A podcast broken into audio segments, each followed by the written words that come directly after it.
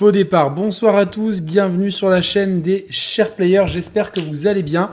Euh, c'est l'hebdo JV, le rendez-vous hebdomadaire pour parler de l'actualité du jeu vidéo. Et je suis avec deux membres de, euh, du Patreon. Nicolas Perret, que vous connaissez sûrement parce qu'il est dans pas mal de chats. Comment ça va, Nicolas? Ça va, ça va. Ça va bien, ça va très bien. Super. Et avec Speakeasy, comment ça va, Speakeasy? Euh, Ça va, merci.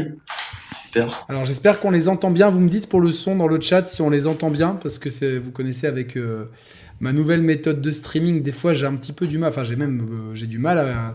J'ai pas du tout les, sorties son en fait pour, savoir si le son est bon. Donc euh, des fois il y a un petit décalage entre moi ce que j'entends et ce que vous entendez vous. voilà, donc j'espère que tout le monde va bien. Est-ce que ça vous fait plaisir d'être là, Nicolas? Ça te fait plaisir? Ah Bah écoute, ça fait, en fait, ça faisait longtemps que je, que je voulais venir. Donc, tant qu'à faire, tu vois, ça fait la, ça fait la, ça fait vraiment plaisir en réalité, ouais. Pour bah, je suis ravi que ça te fasse plaisir, du coup. Et toi, Speakeasy, ça, ça te fait plaisir, ok? Ah ouais, c'est, euh, je suis super d'être là. Euh, ça fait, bah, je voulais être là la dernière fois sur la radio libre, j'ai pas pu, donc euh, on, va rattraper ça. En tout cas, bah, merci de nous donner l'occasion d'être là. Ah bah écoutez, c'est dans, dans, vos c'est dans vos rétributions Patreon. Donc merci à vous de nous soutenir euh, sur la chaîne. Il euh, y en a qui disent la voix de Nicolas est incroyable, il peut faire la voix off. De la voix off, ouais, c'est vrai qu'il y a une, voix bah, très. Euh, oui. Très, très calme. Peu des chaînes ASMR au cas où, quoi, tu vois. Bah, donc voilà, c'était C'est vrai. Une chaîne où il y avait une. J'avais vu des excellentes vidéos sur le ray tracing. Très très pointu, il fallait vraiment suivre. C'est je suis en train de faire une nouvelle vidéo pour le coup, mais qui n'est pas finie, j'en suis à la moitié à peu près, qui sera, je pense, surprenante, qui explique comment marche ChatGPT, mais sans euh, rentrer dans le détail technique du tout, en expliquant ah de façon logique et cohérente comment ça fonctionne. Alors cette émission est rendue possible grâce aux membres Patreon. Donc les membres Chers Players et Roman peuvent participer à cette émission. Donc euh, cette semaine, enfin ce mois-ci, on a pu en avoir que deux. J'espère que la prochaine fois, on pourra être plus. Donc vous avez trois offres différentes qui vous offrent diverses contributions. Je vous laisse regarder euh, dans la description de la vidéo et je vous mets le lien immédiatement euh, dans le chat. Comme ça, vous pouvez euh, vous abonner si ça vous intéresse au Patreon pour quelques euros par mois. Vous avez l'opportunité de soutenir la chaîne et puis quelques trucs. Je vais aussi vous faire pour les membres une vidéo bientôt ce mois-ci, je pense. Une vidéo de présentation parce qu'il y a plein de gens qui me disent ouais mais en fait on sait pas trop ton background de joueur et tout donc je vais vous faire ça. Euh, et puis il y a d'autres choses, vous aurez des vidéos en avance, des fois des articles du site en avance, comme ça, ça vous donne encore plus de, contrepartie de faire partie de l'aventure Patreon. Euh, du coup, euh, du coup, on va parler de plusieurs sujets ce soir. On va parler notamment de, je le garde pour la fin bien sûr, GTA 6, est-ce qu'on va parler du crunch, des specs possible de la Switch 2. Je pense que Nicolas, tu pourras nous, éclairer là-dessus. Euh, et puis deux autres petites infos. Remedy qui rachète la licence Control et Kotor Remake qui est euh, toujours en vie. Donc ces sujets, ça, Speakeasy, ça t'intéresse ces sujets? Ah ben ouais, GTA beaucoup. Et euh, Kotor, oui, aussi un petit peu. J'avais joué il y a très longtemps. Après, bon, ben, Nintendo, ça me parle un petit peu moins. Ouais, et contrôle aussi, contrôle je l'ai pas fait donc euh, ça me parle un peu moins. Ah mais contrôle alors je sais pas sur quelle plateforme tu joues. Euh... Euh, sur PS5. PS5 parce que bah, il est très bien sur PS5 mais je, dirais que quand on a le GeForce Now ou un gros PC, contrôle c'est une belle vitrine technique. Franchement euh, voilà. Ah bah je pourrais, peut-être essayer sur GeForce Now alors. Alors, Riyad nous demande, ce serait sympa d'avoir un retour sur le Vision Pro de la part de Nicolas. Mais, une dans une prochaine émission, hein, il va nous le montrer. Alors c'est rare hein, de voir le Vision Pro en direct sur une chaîne française. Regardez, c'est quand même assez rare. Quand c'est pas des influenceurs à la mort moelle là c'est vraiment plus pour du dev. T'as as, l'impression de tout faire tomber, comme, parce que la batterie, elle est, tu vois, la batterie, t'as l'impression de tout. Et voilà, voilà le Vision Pro. Il est là, il est là. On le voit avec un magnifique. bravo, bravo. Euh... T'aimerais l'essayer, Speakeasy euh, ça, ça peut être sympa. Ouais. Après, euh, je pense que c'est un peu trop, un peu trop gros pour le pour la réalité augmentée pour l'instant. On, aura l'occasion de reparler de tout ça. On aura l'occasion, c'est pas le sujet ce soir, on n'a qu'une heure. Donc je préfère qu'on avance directement. Eh ben on va commencer. Alors je vais euh, évidemment vous, vous connaissez hein, qu'est-ce que je vais faire? Là. Je vais chapitrer bien sûr. Le chapitrage c'est important parce qu'il y en a qui s'en fichent de contrôle 2. Ils vont tout de suite vouloir aller à GTA. Moi je vous conseille quand même de regarder les émissions en entier. Je pense que c'est mieux. Euh, en tout cas ça me fait très plaisir d'être avec vous deux. Euh, franchement c'est cool. Surtout Nicolas parce que ça fait longtemps qu'on échange. Ça fait longtemps ouais. Ça fait longtemps. Et ouais ouais du coup après c'est sûr que malheureusement des fois euh, on, est pris dans le, dans le, dans le flot du truc. On est débordé, ouais. C'est pareil, je devais rencontrer euh, Nicolas, euh, et puis on n'a pas pu encore, mais bon. On, sait, on est en contact. Tu sais, Nicolas, comment il s'appelle déjà Celui qui, qui, est, fan de Nintendo. Celui qui vient souvent sur ta chaîne. Ah, Augusto hmm. Augusto. Ah, ok, d'accord. Bah, on devait se rencontrer. Big, up. big, up. à Nico. Alors, on va parler de contrôle et de Remedy. Euh, puisque euh, Remedy, euh, vous savez, c'est un, éditeur qui il n'édite pas tous ses jeux au même endroit, hein, parce qu'ils font un petit peu comme ils veulent. Par exemple, Quantum Break, c'est Microsoft qui a édité. Alan Wake 2, c'est Epic Games. Et Control, c'était 505 Games, 505 Games. Et donc, en fait, tout simplement, Remedy, comme ils se portent bien financièrement, et je vous fais une petite confidence, ils sont un petit peu seuls dans, dans ce cas-là. D'ailleurs, dimanche soir, on va faire une émission sur le jeu vidéo est-il en crise et je serai avec Thibaut et Chrono, un journaliste évidemment euh, assez reconnu dans le milieu. On va parler justement de la crise du jeu vidéo. Est-ce qu'on est en train de vivre une nouvelle crise? Quel avenir euh, pour les AAA Parce que évidemment, c'est ça qui semble poser problème. Ces jeux qui coûtent plusieurs centaines de millions d'euros et qui euh, ont un mal fou à être rentabilisés. Là où finalement on voit bah, des, des Palworld euh, qui coûtent 6 millions d'euros et qui font des, Évidemment, quand on est euh, des, investisseurs et des actionnaires rationnels, eh ben on, on préfère avoir dans son catalogue un Palworld qui coûte que 6 millions d'euros et qui devient un phénomène qu'un Last of Us qui en coûte 400 millions. Parce que euh, c'est comme ça. Donc on va vous expliquer tout ça en détail. Euh, et, sur un truc comme ça, j'aurais aussi beaucoup de choses à dire. Hein, pour, Et ouais, ouais j'imagine. Mais bon, tu pourras participer dans le chat, de toute façon, il n'y a pas de souci. Euh, mais en tout cas, oui, c'est très malheureusement. Et donc, euh, c'est pour ça que dans cette émission de news hebdomadaire, vous avez. Je, je passe outre, évidemment, toutes les news de licenciement, parce qu'il y a l'émission dédiée dimanche à ce sujet-là. Donc voilà. Donc sur Control, avec 2 donc, se porte bien. Et donc, ils, euh, ils ont acheté, ils ont racheté la licence Control à leur éditeur, 5, euh, je sais pas comment on dit, 505 Games, alors soyons français, pour 15 millions d'euros, 15,5, 15,7 millions d'euros. Donc euh, voilà, donc il y a déjà une suite. C'est très très rare que ça arrive, ça. Ça arrive quasiment jamais, quoi. Que le studio. Bah, ils avaient déjà racheté Alan Wake. Euh, ouais, ouais, non, mais je sais, je sais, mais c'est deux fois qu'ils achètent. Ça quasiment jamais, quoi. Alors, c'est sûr qu'il y, a, je sais qu'il y a plein d'éditeurs qui aimeraient, euh, de développeurs qui aimeraient arracher les franchises, sans vouloir euh, parler pour, euh, pour dans, le vent, mais on sait que par exemple, Red Odon a mis beaucoup d'amour dans, dans The Order 8086, et bah, la, la, franchise appartient à Sony, c'est pareil pour Days Gone. Euh, enfin, tu vois, c'est des trucs comme ça, qui, des franchises qui se trouvent bloquées. Ça, ça, arrive quasiment jamais. Quoi. Un truc... Et j'imagine que Remedy aimerait bien remettre la main sur Quantum Break parce que, bah, en plus, c'est un jeu que j'avais particulièrement aimé. Et ouais, Suleiman en plus nous dit dans le chat. Euh, euh, que Quantum Break pour d'interrogation. Donc, donc toi, tu Speakeasy, t'as pas fait contrôle, mais est-ce que tu as fait d'autres jeux de chez Remedy, Alan Wake, Alan Wake 2 bah, j'ai alors j'avais commencé euh, Light Wake euh, sur le euh, sur le plus, mais j'ai j'ai pas vraiment accroché au j'ai pas vraiment accroché à l'intro du jeu et j'ai vite lâché après. Je pense qu'il faudrait peut-être s'y remettre un petit peu.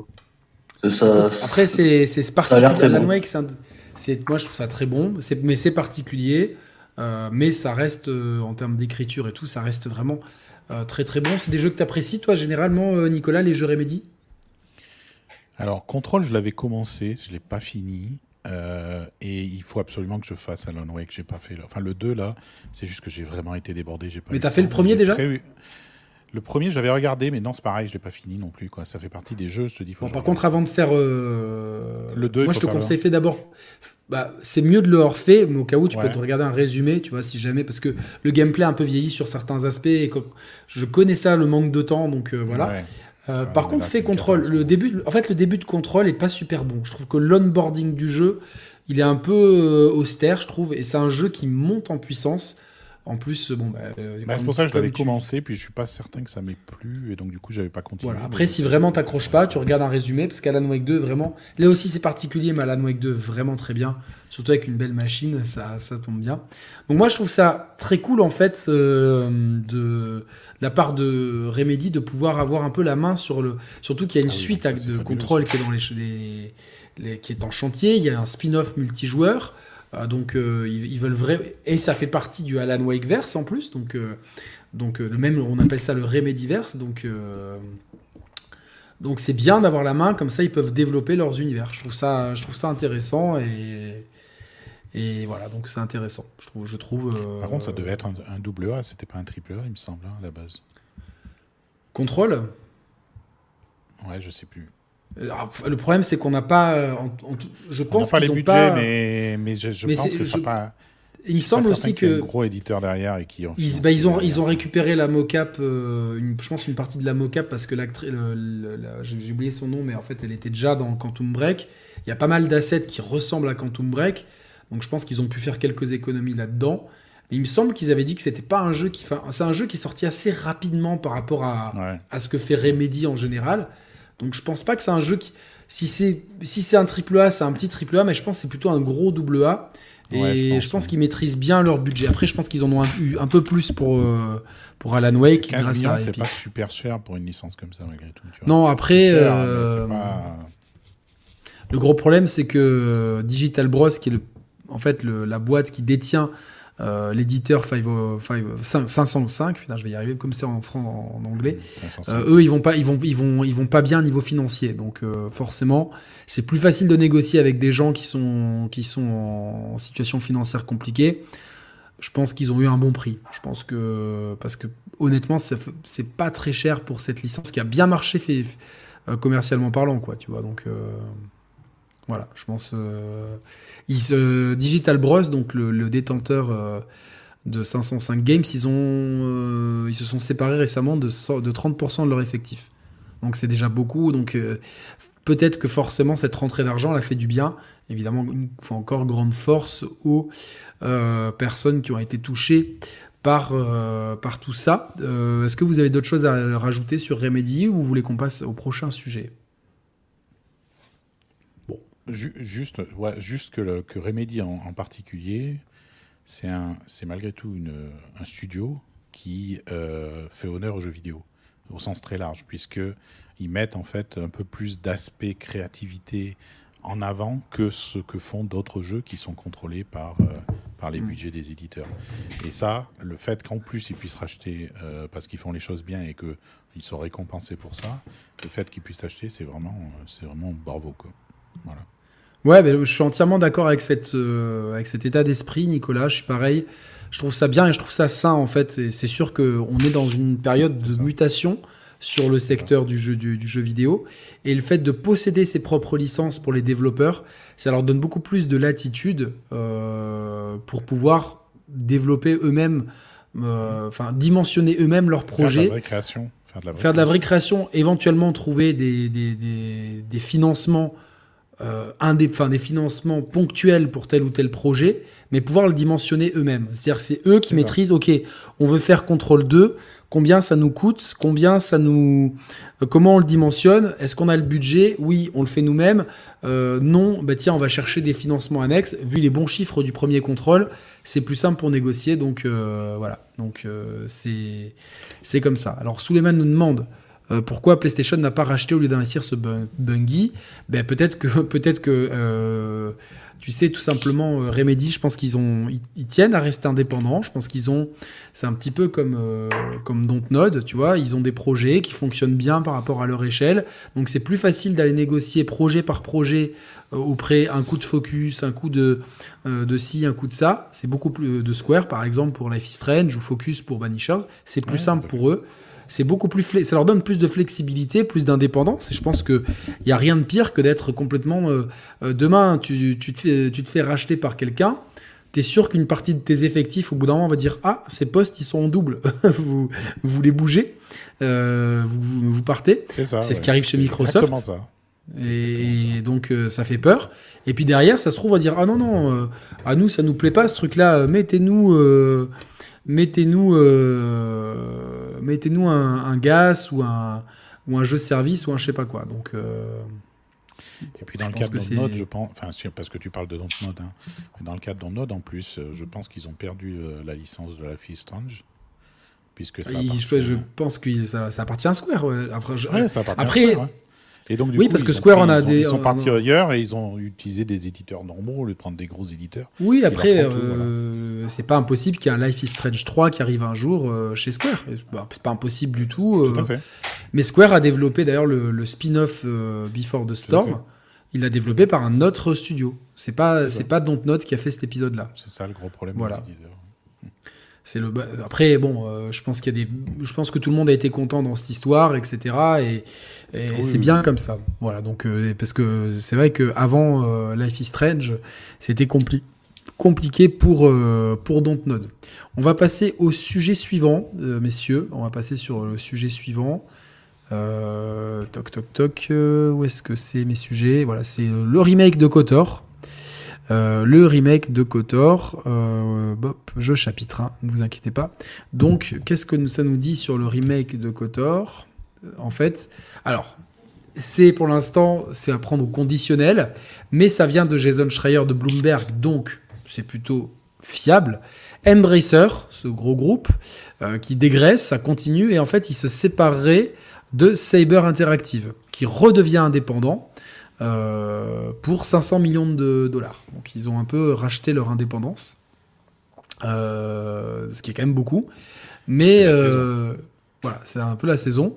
Gearbox aussi serait, serait touché. Ça permettrait d'économiser 5200, 5200 salaires pour le groupe Embracer. Mais ce que ça nous dit, c'est que, en fait, donc Saber va être vendu à un groupe d'investisseurs privés et euh, Jason Schreier nous indique que le remake de Star Wars Knights of the Old Republic est toujours en, est toujours en, cours de développement. Alors, est-ce que les nouveaux investisseurs, parce que ça prend du temps et c'est quand même très coûteux et c'est très ambitieux, c'est un énorme chantier. Pour moi, c'est pas eux qu'il fallait le confier ça, mais bon, euh, voilà, chacun fait comme il peut. Euh, mais c'est un gros chantier, mais c'est pas dit que ça va aboutir. Est-ce que tu as fait Kotor, toi, Nicolas? Ouais, sur la Xbox. je l'avais fait sur la première Xbox, ouais. Et alors, qu'est-ce que tu peux nous en ah dire? C'était c'était vraiment bien, hein, KOTOR à l'époque.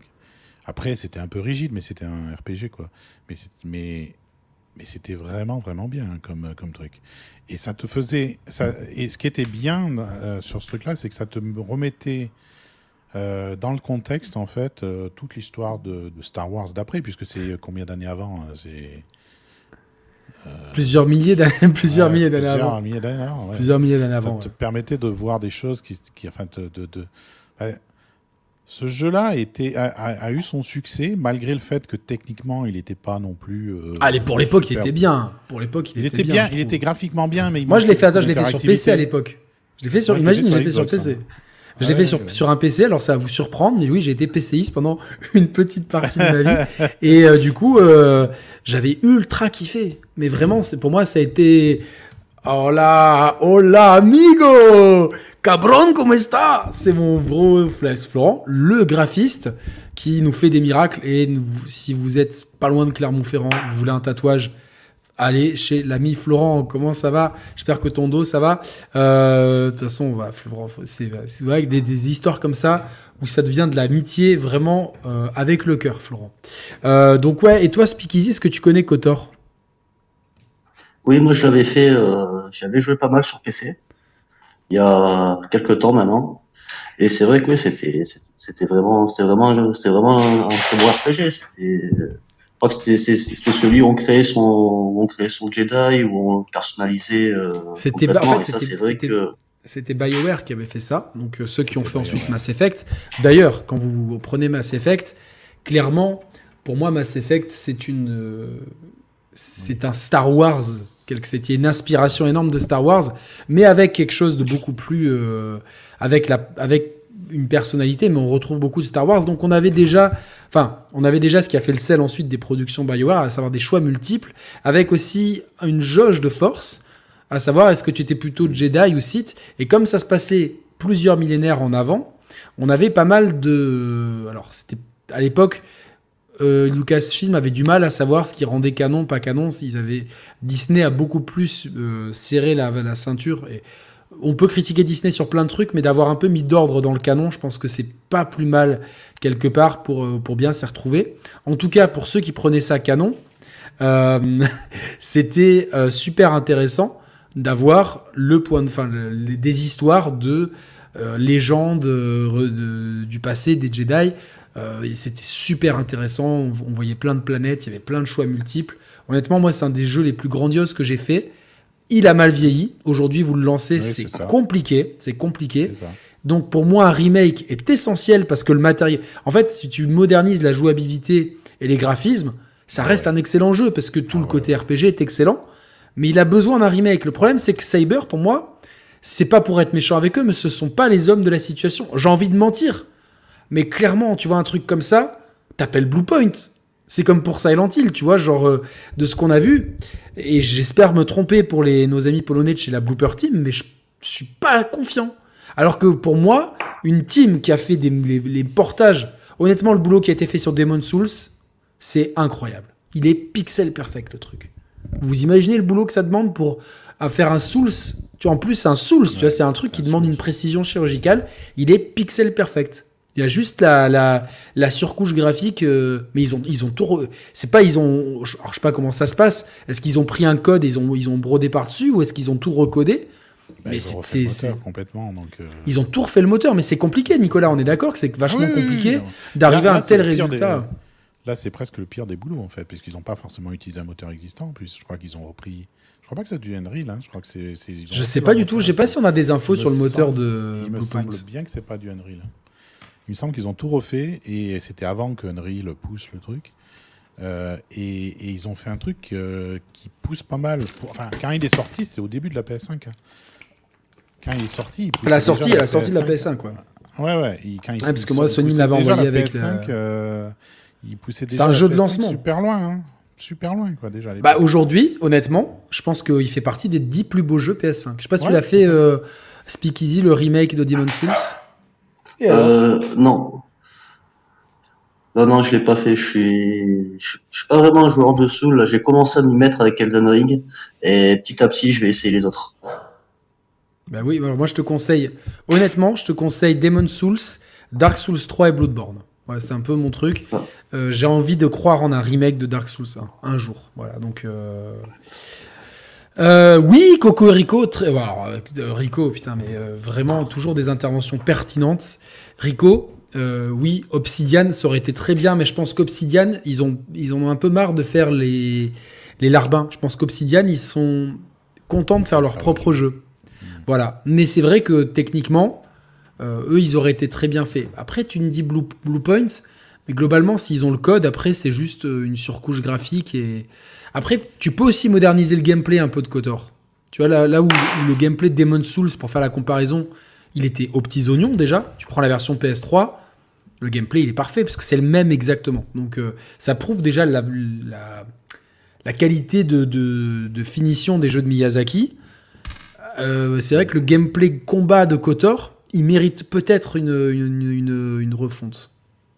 Hmm. Peut-être. Après, euh, on sait que des gros remakes comme ça, euh, tu vois, bah, le remake d'FF7, ça, ça coûte quand même des sous. Est-ce que Saber, ils ont les épaules? En tout cas, voilà, je. FF7, c'est plus qu'un remake. oui, c'est comme, c'est comme RE2. C'est comme RE2, tu vois, c'est pareil. tu pars de jeux qui sont. Euh, il y a tellement un écart de d'années que forcément, c'est compliqué. Donc voilà, mais bon, moi je suis. Bon, évidemment, la valse des ventes, etc., je suis content. Alors on espère que Saber Interactive avec son nouvel groupe d'investisseurs privés. Donc ça, ça ce, groupe de mots, groupe d'investisseurs privés, moi je suis employé de chez Saber, j'ai des sueurs froides, hein, tu vois, parce que tu sais ce que ça veut dire. Et quand ça commence à être les fonds d'investissement, les trucs privés, ça veut dire vous êtes combien là? Oh, mais vous inquiétez pas, là on va vous mettre des intelligences artificielles et on va sous-traiter. Euh, euh, on va sous-traiter un maximum à droite à gauche pour que ça nous rapporte plus d'argent, quoi. Donc, euh, Ça, ça dépend parce que ça dépend. Euh, ça peut être très, très bon, très bon et très mal. Quoi. Ça, le groupe d'investisseurs privés, ça peut, ça peut être les deux. C'est-à-dire que tant qu'ils gagnent de l'argent et que, etc. Donc là, ils vont attendre la fin du jeu. Si le jeu gagne de l'argent, ça va le faire. Et après, par contre, ça va être chiant.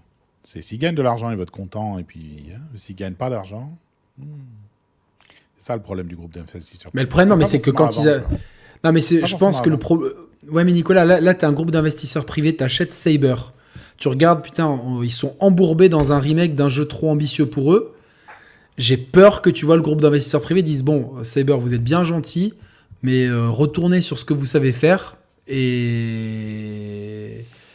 Et ça, vous le laissez tomber, quoi. Et ça, dépend de beaucoup de paramètres, ça dépend du producteur, ça dépend de beaucoup, beaucoup de choses. C'est pas si simple. Parce que, parce que finalement, bon, Saber, ils ont, euh, ils ont un CV, euh, quand tu regardes, bon, ils ont fait euh, le portage de Halo Master Chief Collection sur Xbox One. ils, ont aidé, ils ont aidé à le portage, donc ça c'était pas mal, c'était un bon truc. Derrière, il y a NBA Playgrounds, pas ouf, tu vois, genre. c'est pas, pas dingo. Et derrière, c'est bon, c'est Vampire, le portage Switch. je vois ce que tu veux dire le portage Switch de, The Witcher 3. Donc c'est souvent des. C'est bien ce qu'ils font, mais c'est du portage. Tu vois, le portage de Crisis Remastered. Et récemment, bon, bah, il y a, y a le Warhammer Space Marine 2 qui a l'air ambitieux, le Jurassic Park Survival, et puis, bon, le Kotor qu'ils ont repris en plus d'un autre truc. Donc, euh, un peu compliqué euh, pour moi. Je sais pas, je, leur souhaite vraiment de pas subir de quoi que ce soit. Mais ce remake de Kotor, je sais même pas qui a les droits en fait. C'est ça le pire. Qui a les droits? Il me semblait que c'était ah, Electronic Arts. Microsoft. C'était Microsoft. Ah, c'était Microsoft? C'est Microsoft qui l'a édité ce truc-là, il me semble. Et ouais, mais du coup, euh, je suis pas sûr parce que. Parce que. Ah, moi, eh non, ça doit être Lucasfilm qui a ça.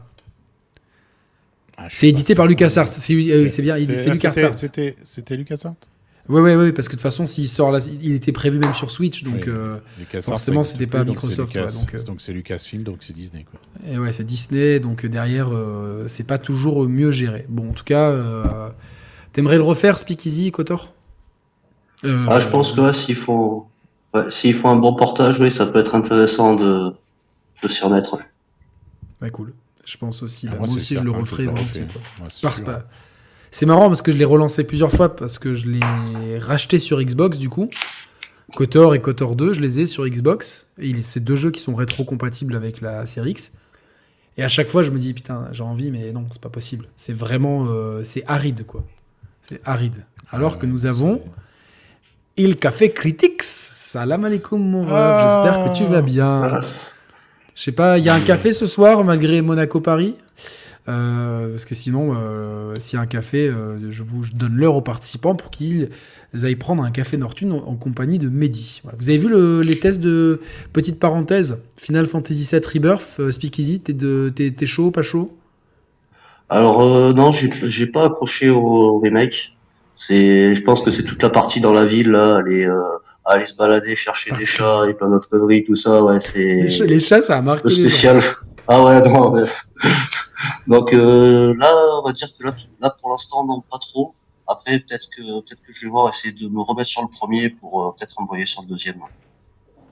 Ah, donc 21h le café Critics. Nicolas, toi, Rebirth, ça te dit ou pas?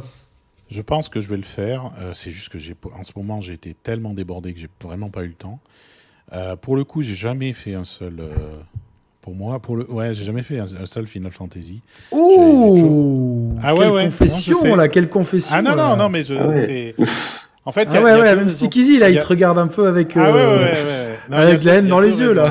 non, bon, il n'y a, pas, y a pas à avoir la haine. Non, c'est une blague, euh, évidemment, c'est une blague. Il n'y a pas à avoir la haine. J'ai deux excuses. Une première excuse, c'est que j'ai jamais trop accroché au, au, au, RPG, au tour par tour. Tu vois, je veux dire, oui, bien sûr. Mais après, on accroche, on n'accroche pas. Hein, c'est pas. Euh, et la deuxième, et la deuxième excuse, c'est que j'aime. Tu sais, sur les, je, suis quelqu'un qui joue beaucoup en jeu solo et jeux d'aventure. Et euh, le fait que ça soit pas la même histoire à chaque fois m'a un peu bloqué. Tu vois ce que je veux dire? C'est-à-dire qu'il y avait, il y a eu, euh, enfin, il y en a 16 épisodes. 16, ouais, il y en a 16. Et chaque fois, c'est pas les mêmes personnages, c'est des histoires différentes qui n'ont rien à voir, etc., etc. Et en fait, du coup, je me suis dit, ça vaut. ça m'intéresse pas que je me lance dedans. Tu vois ce que je veux dire? Et, c'est un peu ça. Il y, a des très bons épisodes. Moi, bah, le 7, non, mais honnêtement, le 7 aujourd'hui, original. J'espère en fait que je. C'est pour ça que je vais sûrement le refaire parce que du coup, euh, bah, il y a plus ce problème de RPG. Il y a beaucoup moins ce problème de RPG. Oui, c'est du action. Euh, voilà. Et c'est action tactique euh, presque. Et ça me permet de me rattraper, tu comprends? Puisque c'est justement le, un peu l'épisode ultime quoi, de, de, toute la série, c'est un des meilleurs. Donc du coup. Oui, ça reste le meilleur, je pense. Donc je vais sûrement le faire, c'est juste qu'il faut que j'arrive à trouver le temps. Euh, je suis sur des trucs euh, de folie là. Un peu vie ou de bah mort en, faisant beaucoup d'investissements euh, personnels ou. Bah écoute, on te souhaite la vie. Il n'y a pas trop le choix. J'espère que nos tests à Mehdi à moi vous ont plu. Je sais pas si vous les avez vus. Ah non, mais, attends, mais, mais Mehdi fait des tests tellement fabuleux que. J'ai pas vu le tien, j'ai ah pas vu celui de Mehdi encore, parce que je voulais pas le, je voulais pas me spoiler sur le truc pour pouvoir le faire. Mais je sais que généralement Mehdi, ces trucs, c'est un truc hallucinant. Quoi. Ah ouais, c'est bien. Bah, on a des méthodes diamétralement opposées. Moi, c'est, je parle une heure euh, en impro euh, comme ça, c'est très euh, spontané. Et Mehdi, c'est très travaillé, mais c'est bien parce que c'est très complémentaire. C'est deux. Pour au final, on, on, a plus souvent les mêmes conclusions sur les jeux, pas tout le temps, mais c'est très travaillé. Et, moi, je suis admiratif du, boulot qui est, qui est fait là-dedans. Après, c'est deux méthodes différentes. Je ne sais pas comment il fait d'ailleurs, parce que où il trouve le temps pour faire ça. je pense qu'il a une salle du temps, euh, comme dans Dragon Ball Z, ah, je ne sais pas comment il fait. Hein. Il est là encore ou il est parti je sais pas, en fait, c'est qu'il est là, mais c'est qu'il est en train de faire un truc. est il, est là, mais il est en train de faire un truc et un autre et tout. Mais voilà, c'est bien. Moi, je suis content de voir. Moi, je suis content de voir mes amis, euh, Mehdi, Mathieu notamment, qui sont mes, mes amis les plus proches. Surtout que euh. critique, je l'ai rencontré plusieurs fois en plus. ouais, il m'a dit, il m'a dit, il m'a dit, il m'a dit. Donc, euh, ça fait plaisir. Non, mais c'est bien. Après, on est tous amenés à se croiser. On est un petit monde. Bah, nous, en tant que créateurs, hein, un, jour, je peux passer te voir, mais bon. Ah bah avec grand plaisir, avec grand plaisir. Moi, je suis très, toujours très content de, de, rencontrer les gens. Ça fait toujours plaisir. Il n'y a aucune. Euh, j'ai absolument pas la grosse tête ou quoi. On essaie de rester le plus accessible possible. Alors évidemment, en grandissant, c'est un peu difficile parce que es, on est, plus tu grandis, plus tu es sollicité. Il y a des fois où tu travailles le matin, tu as 15 ou 20 messages. Mais après, euh, tu vois, les gens comme toi avec qui j'interagis depuis longtemps, bah, c'est vrai que c'est plus facile que la personne. Même si j'ai des fois, il y a des abonnés que je connaissais pas du tout qui m'ont dit je suis là. Je dis, bon, bah écoute, on vient boire un verre. Donc, c'est des gens que. Et puis, je me rappelle toujours d'un abonné. Euh, il vient et le pauvre, je lui ai fait parler de son boulot parce qu'il était. Alors, je sais pas si tu m'écoutes toujours et j'ai oublié ton prénom, mais en fait, il, je crois qu'il était commercial où il vendait des. Tu sais, dans les, grandes usines, les tapis roulants comme ça. C'est des grands tapis euh, roulants. Et, et moi, j'étais fasciné par ça. J'ai posé un million de questions. Comme dans les et à la fin, Ouais, ou tu sais, dans les carrières, tu sais, quand tu as les pierres ah, qui se déplacent. Oh putain, oui, d'accord. Ouais, il me semble que c'était dans ce truc-là. Et, je lui ai posé un million de questions. Et du coup, à la fin, je me suis dit, putain, le pauvre, il vient rencontrer un créateur de jeux vidéo et, et, ce gars-là, au lieu de lui parler de gaming, il lui parle de ses tapis roulants. Mais ouais, mais tu vois, c'était vachement intéressant parce que tu sais, quand tu connais pas un domaine, c'est toujours cool. Alors, on va passer au sujet suivant. Et euh, j'ai oublié le sujet. Si c'est la Switch 2. gros, gros, gros, gros, gros, gros, gros morceau. La Switch 2. Alors, Mehdi s'est exprimé publiquement avec les, les specs qui ont fuité. Je sais pas si tu les as vus, Nicolas. Non, pas vu les specs. Tu les as Je vais vous les mettre. Je vais retrouver le tweet de Mehdi et je vais les euh, et je vais vous les trouver. Euh, parce, que, parce que moi, je, moi, je, vous avoue que pour moi, ça reste assez. je vais te dire si tu me les envoies. Oui, oui, je vais, je vais les mettre. Euh, juste, j'essaie de taper café critique. Je suis abonné à Café Critique, je tape café, il me sort Panam Art Café. C'est gentil, mon gars, mais. Voilà, voilà. Pourquoi je tape Café Critique? Sur... Ah, c'est juste Critiques, alors sur. Euh, oui, parce que, ok, d'accord, sur euh, Twitter, c'est juste Critiques. Décidément. Euh, voilà, je les ai ici. Hop, je fais enregistrer dans téléchargement et je vais vous les balancer en direct live ici sur le chat, sur le. Sur, normalement, sur l'écran, vous devez, elles, doivent apparaître. Hop, apparaissez. Spécification de la Switch 2. Alors, c'est des rumeurs, attention. Hein. Voilà, tu les as là. Nico, l'expert. Parce que Nico, tu es développeur, hein, comme ça on, on, le précise pour les gens. Samsung. Voilà, direct, la première ligne mythique. On va dire. c'est pas bon, direct, c'est pas bon. C'est une pure rumeur, hein, on le, Je, le, je laisse ton message, me dit comme ça, les gens, ils sont. Alors attends, c'est intér... enfin c'est pas bon. En fait, si c'est intéressant. Alors oui ou non Alors là, il est partagé là. Il est, bah, comme dans Kotor. Que je... Non, j'ai pas eu les specs moi personnellement en tant que développeur. Non non non non non, non mais je dis... Non, non, mais je, je, précise, hein, c'est-à-dire que j'aurais pu les avoir. Hein. J'ai tout un tas de choses. J'ai un kit PS5 en face de moi. J'ai tous les trucs ici. La PS6 Pro Ah non, c'est CG France Non, non, ce qui est intéressant dans ce que je vois là, c'est que tu as Integra, donc, euh, qui est. Alors, il faudrait vérifier, mais le, le 300 C'est des rumeurs. Hein. possible. Oui, mais tout à fait. Mais il est possible que. Alors, si. Il faut vérifier le 329, mais il est possible que ça soit celui de la Switch 1, en fait, le 329. Ce qui veut dire qu'ils ont gardé la compatibilité ascendante au niveau hardware, mais qu'ils ont mis un processeur plus rapide au niveau, au niveau de, du processeur principal. Et ils ont gardé, par contre, un GPU Ampère, c'est pas mal. C'est ah pas mal ça ah Il y a le DLSS aussi qui est, qui est, très ah ouais, intéressant. le DLSS dessus, bah obligatoirement, oui, ça, ça va changer beaucoup de choses. Alors, il y en a euh, des premières analyses qu'on a eues qui disent que ça ferait plus ou moins le taf d'une série S. Ouais, c'est ça, ouais. C'est ça. et, et, si, il faudrait. Si, Est-ce que quelqu'un peut vérifier le T329 si c'est celui de la, de la Switch 1 Ouais, quelqu'un dans le chat peut nous vérifier euh, ça. Parce que si c'est le cas, si c'est le cas, c'est super intéressant. Ça veut dire qu'en fait, ils ont, ils ont fait une compatibilité avec la Switch 1 euh, via le, le 329. Je crois pas que c'est le 329. Hein, et, euh, Ouais, mais c'était c'était gras. Euh, enfin, c'est peut-être celui un petit peu après, donc c'est peut-être une version un peu poussée. Mais, mais bon, ça reste l'architecture Tegra, de toute façon. C'est ça. Mais par contre, le fait qu'ils aient rajouté un Samsung euh, boosté, euh, boosté aux protéines, là, parce qu'il a l'air sympa, leur Samsung. Donc il y a deux processeurs, c'est ça? Ben, ce que je vois, c'est qu'il y a deux processeurs. Tu as un Samsung qui doit être le processeur principal de la Switch 2. Et je pense que le T329, là, du coup, ça doit être celui qui permet d'émuler la Switch 1. Et ensuite, tu as un GPU en clair, donc ça, c'est très sympa. Et tu as un DLSS, donc ça va booster pour changer les trucs. Non, pardon, tu as le DLSS, pardon. Non, tu, je raconte des conneries. Tu as un DLSS, donc ça va être super bien au niveau qualité, surtout que la résolution, elle, elle doit être relativement faible. Donc, vous en fait, on, on risque d'arriver sur la, sur la, sur la Switch 2 d'avoir une performance qui est équivalente, voire supérieure aux consoles PS5. Sur un truc comme ça. Ah bon? C'est ça qui est super. Bah oui, c'est la résolution de données, c'est-à-dire qu'on les date en 4K et en résolution ouais, fois plus importante.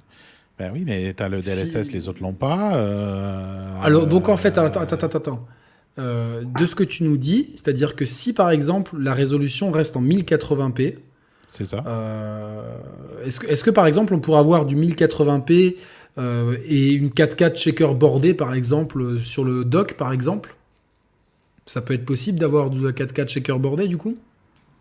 Bah, il faut savoir ce que fait. Ouais, ouais, ouais, tout à fait. pour pouvoir garder un peu de puissance, euh, Sachant bah, que majoritairement, les, plus tu donnes de puissance en watts, plus tu as de puissance euh, au niveau des processeurs, surtout euh, avec les nouveaux transistors que tu as dans les processeurs qui sont, capables de s'adapter. Parce qu'en plus, il faut, euh, savoir que ça serait forcément un truc portable. Ils vont pas revenir en arrière sur l'architecture. Ouais, ouais, ouais. Non, mais le fait qu'ils le fait qu'ils aient mis un 320, le, enfin 329, ça, ça veut dire que ça garde la compatibilité, donc ils gardent la portabilité obligatoirement. Bien sûr, mais c'est très intéressant ça. Ok, parce que nous, enfin, on en était un petit peu. Euh, Mehdi, dans son tweet, il s'y connaît peut-être plus que moi, il disait que, que pour lui, euh, c'était la pire montée en gêne ever. Mais peut-être qu'il. Enfin, voilà, quoi. Ben, disons qu'il faut, le faire par envie, mais il faut le faire par rapport à la résolution, quoi. Alors moi, je me demande toujours, est-ce qu'on a vraiment besoin, est-ce qu'on a vraiment besoin de la 4K sur, euh, tu vois, sur du jeu vidéo? Est-ce que des fois, une bonne 2K ou une 1080, surtout pour la majorité des jeux Nintendo qui sont colorés, quoi et tant pis si les portages de, FIFA ou quoi, ils sont 1080, quoi. C'est. Tu sais, la 4K au début, elle a été faite pour éviter de faire de l'anti-aliasing, en fait. Pour du coup avoir une puissance équivalente mm. à ce que tu as en, euh, en, Full HD, si tu veux, mais sans euh, avoir à faire de l'anti-aliasing. Le seul problème, c'est que les. Euh, bah, tu sais, quand tu achètes une télé 4K, tu peux mettre. Non, mais c'est même pas les marketeux, c'est toi toutes les personnes, en fait. C'est ça, c'est les... tu deviens fanboy euh, par définition dès que tu achètes une télé qui t'a coûté un bras, quoi. C'est que tu vas mhm. regarder le pixel euh, à 2 cm de truc pour voir s'il a de super qualité, quoi. Et, ça fait que du coup, ben, en fait, on n'a pas forcément le bénéfice que qu'on aurait dû avoir sur la 4K sur le développement. C'est un peu dommage, quoi.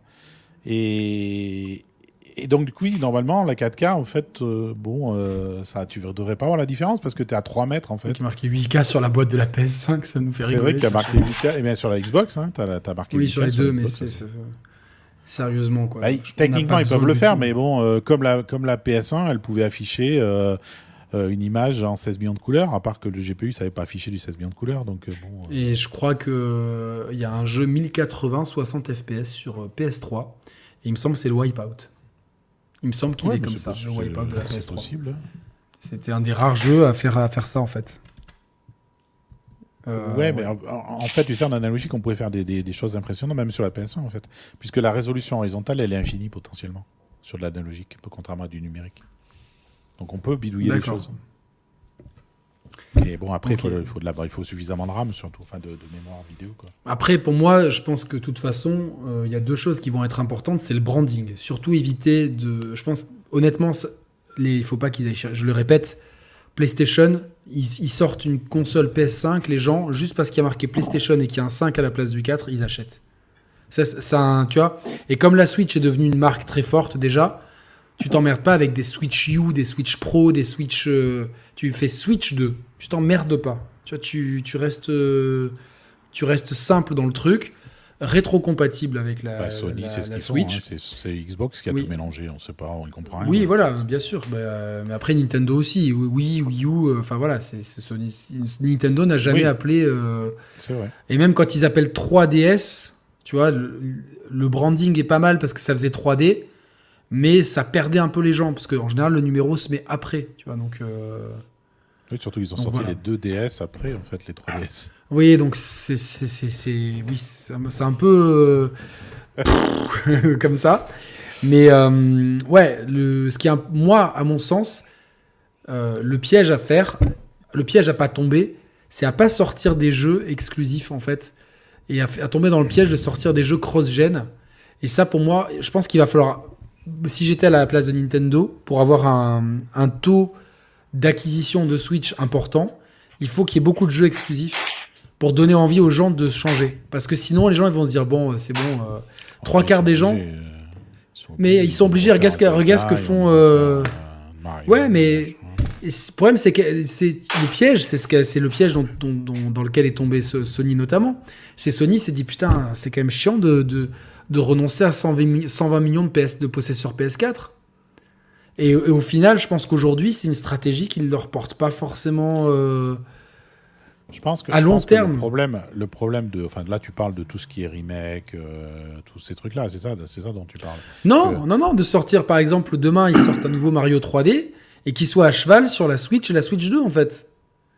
Ah, comme on a eu God of, tu vois, c'est comme on a eu quasiment tous les jeux PS5 qui, étaient, qui étaient des jeux PS qui est sortis sur PS4 aussi en fait.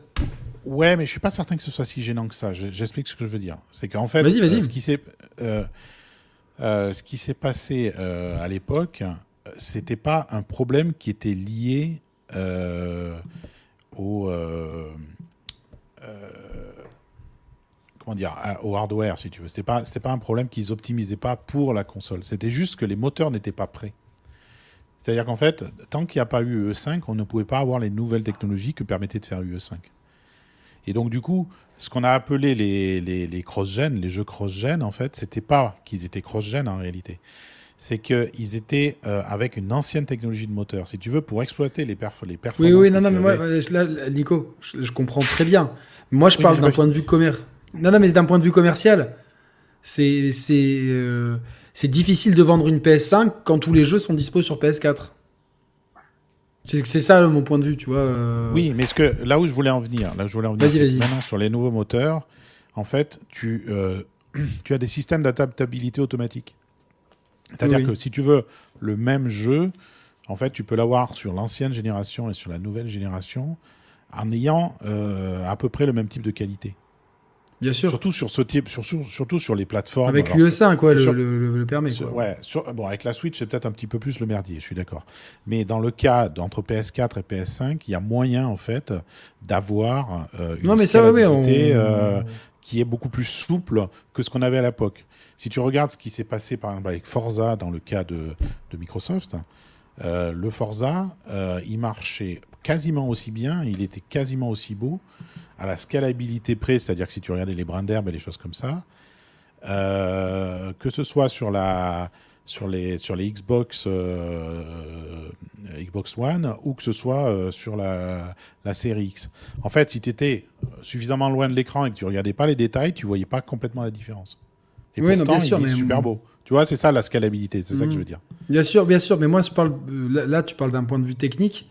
Et c'est vrai que ça, Oui, mais c'est important de, le mettre dans la balance. Je suis d'accord. Oui, oui, parce que, bah, parce, que, parce que ça leur coûte forcément moins cher, euh, tu vois, que de travailler sur deux jeux différents. Mais euh, moi, d'un point de vue commercial, là où je trouve que c'est pas une, forcément une idée très judicieuse, c'est que euh, en faisant ça, tu, tu, en fait, tu enlèves la valeur du God of War Ragnarok, par exemple. Je crois qu'il est sorti sur les deux plateformes, Ragnarok. C'est-à-dire que tu enlèves le côté. Tu enlèves l'intérêt des fans, de l'exclusivité du truc, c'est ça? Tu enlèves, voilà, tu, enlèves la sacralisation de l'exclusivité. Et forcément, moi, je pense que Nintendo, comme ils ont les reins financièrement solides, c'est pendant peut-être un an ou deux d'accepter de voir une chute drastique du nombre de logiciels vendus, parce que ton parc de Switch 2 sera forcément moins important que ton parc de Switch 1, mais en même temps, de pousser par l'exclusivité absolue les gens à switcher si je peux me permettre, vers la Switch 2. C'est-à-dire que le nouveau Mario 3D, il est disponible que sur Switch 2. Et pas que sur Switch 1, parce que sinon, la majorité des. En plus, surtout sur un public familial, en grande partie, qui ne Moi, la majeure partie des gens, ils savent même pas si leur télé, elle fait 4K, ils savent pas ce que ça veut dire. Faut, faut être honnête. On est d'accord, tu prends 100 personnes autour de toi, ta télé, elle est 4K, Ouais, je pense, tu vas le voir, en fait, non, c'est 1000K. Ah, je pensais qu'elle faisait la. Sachant et le HDR, ils savent pas ce que c'est.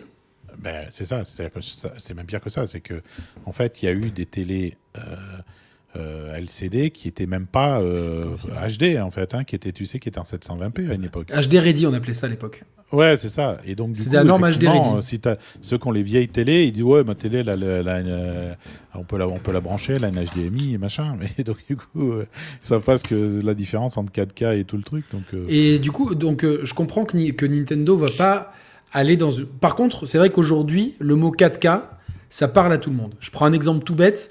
Ma mère, l'autre jour, elle m'a demandé, euh, m'a dit J'aimerais bien lire ça. Et elle me sort un DVD d'une vieille série. Je crois que ça s'appelle Les gens de Mogador. Bon, c'est truc de. Alors, c'est une série, l'image est en 4 tiers et le son est en mono. Et elle me dit Où est-ce que. Elle me dit Ma mère, elle m'a dit J'ai cherché sur. Euh, sur Apple TV, qui est un agrégateur, il m'a dit je peux le regarder nulle part. Donc je suis obligé de le regarder. Heureusement, j'avais acheté les DVD à l'époque, mais comment je les lis? Je dis bah, il faudrait un lecteur de DVD. Et elle me dit euh, et ça, elle me dit tout de suite, elle me fait mais toi tu commandes plein de trucs en 4K. Je dis ouais, moi j'ai pas mal de films en Blu-ray 4K. Elle me dit je pourrais les lire. Je fais non, il faut un lecteur de Blu-ray 4K. Et en fait, on a regardé et lecteur DVD, oui, tu peux en trouver à pas cher, mais ma mère, ben, moi j'ai plein de Blu-ray euh, que je fais plus rien parce que je les ai en Blu-ray 4K. Je dis, ben, je te les passe. Et je dis, ben, tant qu'il n'y avait pas beaucoup de différence chez Darty, elle avait un bon d'achat. J'ai pris un Blu-ray 4K. Mais en tout cas, pour dire que même ma mère, la norme 4K, ça lui parle en fait. Ça veut dire que c'est un truc. La 4K aujourd'hui, c'est gage de qualité parce que tu en vois partout sur les télés. C'est et donc, je pense que Nintendo, ils vont être obligés, même si c'est un peu, euh, même si c'est checkerboard ou quoi, ils vont être obligés d'avoir cet argument marketing. Je pense. Tu vois, marketingment parlant. La 4K, ouais, la 4K pour important t'as apporté quelque chose d'important. Au-delà de la résolution, c'est le HDR. Le HDR, il n'existait pas en Full HD en fait. C'est avec la 4K qu'il est arrivé le HDR. Alors, il, me semble qu'il y a quelques contenus sur Netflix euh, aujourd'hui qui sont pas en 4K mais en HDR. Est-ce que c'est possible ça? Oui, non, je te parle de la, je te parle de la norme en fait. oui, la norme qui est arrivée. arrivé, le, le, 4K, il a apporté. A permis l'arrivée du HDR. mais c'est vrai que. C'est ça. C'est ça. Après, euh, les films qui sont en HDR et qui sont pas en HDR, euh, c'est un autre débat ils peuvent arriver en, sans être 4K en HDR. Hein. il, y a, plein de films qui arrivent. D'ailleurs, Oppenheimer, je crois. tu vois, par exemple, il est dispo en, Dolby Vision sur Apple TV, euh, à la location, euh, mais sans les, séquences IMAX. Par contre, sur le Blu-ray, il est en HDR10, mais avec les séquences IMAX. Donc euh, voilà. Donc, c'est ça. Salut Oussine, j'espère que tu vas bien, mon, mon poteau Oussine. ouais, donc pour moi, Nintendo, l'argument marketing, c'est la 4K je pense que marketingment parlant, la Switch 2 fait de la 4K, tu vois, ça fait moderne auprès d'un grand public qui, entre guillemets, n'y connaît pas grand chose, mais c'est un repère qui, tu vois, HDR, ça veut pas dire grand chose pour le grand public. 4K, ça veut dire quelque chose. Il le voit partout dans les magasins. 4K, 4K, 4K. Il le voit. Canal Plus en 4K, TF1 en 4K, blablabla. Switch 2. Et il faut qu'il y ait des jeux exclusifs. Et donc, pendant, il faut qu'ils acceptent de serrer la ceinture, de voir les profits baisser en chute libre pendant un an ou deux mais pour avoir une Switch 2 qui, qui, prend un bon envol. Une fois que tu as un bon envol, c'est plus facile de décoller. Moi, c'est mon point de vue. Je sais pas si ça sera suivi, parce que si demain tu sors un Mario 3D euh, sur Nintendo Switch 1 et la prochaine Switch qui s'appelle Switch 2 euh, ou pas, eh ben, les gens ils vont se dire bon bah de toute façon euh, je le prends là-dessus, je vais pas, pas dépenser 400 balles alors que je peux y jouer sur ma console actuelle quoi. Et tu risques d'avoir un taux de, de, conversion d'utilisateurs qui reste faible. Voilà. Donc, le HDR n'est pas lié à la résolution, bien sûr, mais en termes de génération, c'est arrivé en même temps que après, les 4K. Et puis ça se voit quand même beaucoup mieux parce que sur les sur les, les piquets, etc. En tout cas, c'est bien. D'ailleurs, j'ai vu, euh, par exemple, de, de films, j'ai revu Dune aujourd'hui en Blu-ray 4K. Et ah, ça envoie, franchement. Le, le tu vois, le Dolby Atmos dans, dans certaines scènes avec le, les tempêtes de sable ou les scènes de pluie est assez impressionnant, je trouve, vraiment, quand c'est bien utilisé. Dans trois quarts des contenus, franchement, l'Atmos, tu vois, tu verrais pas la différence avec un, True HD 7.1. Honnêtement, c'est pas utilisé surtout le côté euh, spatial vertical. Mais dans ce film-là, particulièrement, ça fonctionne. Et puis, Denis Villeneuve a une très belle euh, pellicule. Après, sur le film en lui-même, je trouve que les deux premiers tiers sont excellents, mais le dernier tiers, euh, avec les hommes du désert, où il se bat là, je trouve que cette partie-là, je l'ai trouvé particulièrement longue. Et bon, ça, me permet d'aller voir la suite prochainement. Le Atmos, il simplifie beaucoup les choses hein, pour avoir du son, parce que le Atmos, tu le fais pour le film. Et ensuite, le, la, définition du Atmos, c'est que ça, ça s'adapte à ton matériel, en fait. Hein, c'est ça. C'est-à-dire qu'en fait, c'est vraiment des objets 3D de son qui se baladent en réalité. Et euh, du coup, en fonction du matériel que tu as, tu auras la qualité qui est prévue. Et en fait, ils peuvent très bien mettre les objets de son 3D qui se baladent du film directement sur le, sur le, Blu-ray et tu auras la qualité du film, en fait. Après, ça dépendra de ton matériel, c'est tout. Donc, normalement, honnêtement, pour avoir testé pour avoir testé avec un tout simplement même un, excellent casque qui n'a que deux entrées. Évidemment, tu as des effets, mais rien ne vaut une vraie spatialisation sonore. c'est pour ça que quand les gens disent barre de son Dolby Atmos, oui, mais le son il vient que de devant, donc tu... c'est un peu de la poudre aux yeux pour moi. C'est bien, c'est pas mal, mais rien ne vaut vraiment le côté être entouré par le son. Pour moi, c'est comme ça. On va passer, messieurs, à GTA 6, parce qu'on a déjà un petit peu débordé. En tout cas, merci Nico pour. Euh, tu vois, mec, je t'appelle Nico Ouais, il n'y a pas de souci. Euh, du coup, toi, attends, je te vais demander Speakeasy, la Switch 2, testé IP ou pas? Ben, je suis, je suis pas trop sur, euh, je suis pas trop sur Nintendo, mais après oui, c'est vrai, c'est vrai que euh, ben, une console Nintendo, ça reste toujours, euh, toujours un événement avec les, bien sûr, les nouveaux Zelda, les nouveaux Mario qui sortent, et c'est vrai que, c'est vrai que je pense de plus en plus à, à reprendre une Switch parce que c'est vrai que les derniers Zelda, bon, ben, j'aimerais, hein. j'aimerais pouvoir les essayer. Voilà, j'aimerais pouvoir. Une Ouais, c'est ça. donc j'aimerais pouvoir les essayer. Et c'est vrai que bah, il faudrait qu'ils reprennent un peu la stratégie qu'il y avait euh, avant sur les anciennes consoles. Où quand, quand on change de console, ben, on change complètement de console. On, on repart pas avec une avec euh, un truc qui fait les nouveaux jeux plus les anciens, des jeux cross-gen. Après, après les, de reprendre les anciens, c'est obligatoire parce qu'il y a beaucoup trop de dématérialisés pour la période. c'est obligé. Garder une rétrocompatibilité. Oui, mais, pas, pas euh, Mais vraiment avoir, voilà, vraiment avoir des nouveaux jeux. Ok, mais merci pour ton avis. On va passer donc à GTA 6. Alors, l'info, elle est simple, mais elle veut, pour beaucoup, en tout cas pour avoir beaucoup discuté depuis quelques jours avec beaucoup de gens de l'industrie, depuis que c'est sorti, euh, c'est que GTA 6 rentre dans sa dernière grande ligne droite de production. Et ce bon vieux Jason Schreier, encore lui, euh, dit que l'éditeur a exigé euh, que tous les employés reviennent en présentiel 5 jours sur 5 à partir d'avril. Et ça, ça n'a pas plu à beaucoup de gens parce qu'il y a beaucoup de gens qui voient planer le spectre du crunch. Euh, honnêtement, je vois pas GTA sortir sans crunch, euh, malheureusement, connaissant un peu la culture de chez Rockstar. Et euh, forcément, ça, ça inquiète les, ça inquiète les, les salariés, voilà, qui, qui se font forcément du souci. Après, c'est la culture de jeux vidéo le crunch, hein, tu sais. Oui, mais on, essaye d'éviter ça un maximum. On, essaye d'éviter ça. On essaye. Surtout une boîte comme Rockstar, tu vois, qui. Après, après c'est possible que après c'est possible qu'il y ait une différence parce que à l'époque de GTA, on n'a pas la preuve que ça va, que mêmes... cruncher. Quoi. Non, non, non, non, non, mais c'est pas ça. C'est qu'à l'époque de, de, GTA, tu avais, alors je me rappelle plus des noms, moi j'oublie tout le temps les noms, donc tu vas m'aider. Euh, tu avais le, tu sais, le, la personne qui est partie de GTA qui Dan faisait l'histoire. Voilà, c'est ça, ouais. Et je pense que c'est lui qui devait pousser pour avoir des petits détails qui font que derrière, tu amplifies le truc au niveau du crunch. Là, il est possible que la gestion ait été faite différemment et que le crunch, euh, il n'arrive pas forcément. Après, je pense le vrai problème que tu as et la vraie, la, vraie souci, c'est que, ben, effectivement, avec le Covid, il y en a plein qui se sont, qui sont, sont partis en télétravail et euh, qui ont éventuellement même changé de vie. Tu sais, euh, ben, tu vois, au lieu de, moi, je travaille. D'habiter à la campagne. Ben, c'est ça. Moi, je travaille. je suis à Aix-en-Provence. Je travaille avec les États-Unis et je bouge pas de, de, mon truc, tu vois. Et je suis bien. Aix-en-Provence et je veux et je veux pas aller aux États-Unis. Je veux plus aller aux États-Unis. Je suis allé trop, quoi. Je, suis trop. Ça, c'est fini pour moi. Et, je Juste à Hawaï parce que pour la chemise. Ouais, non, c'est parce que ça. Mais justement, c'est moi, ça me donne l'impression d'être en vacances quand je suis pas en vacances.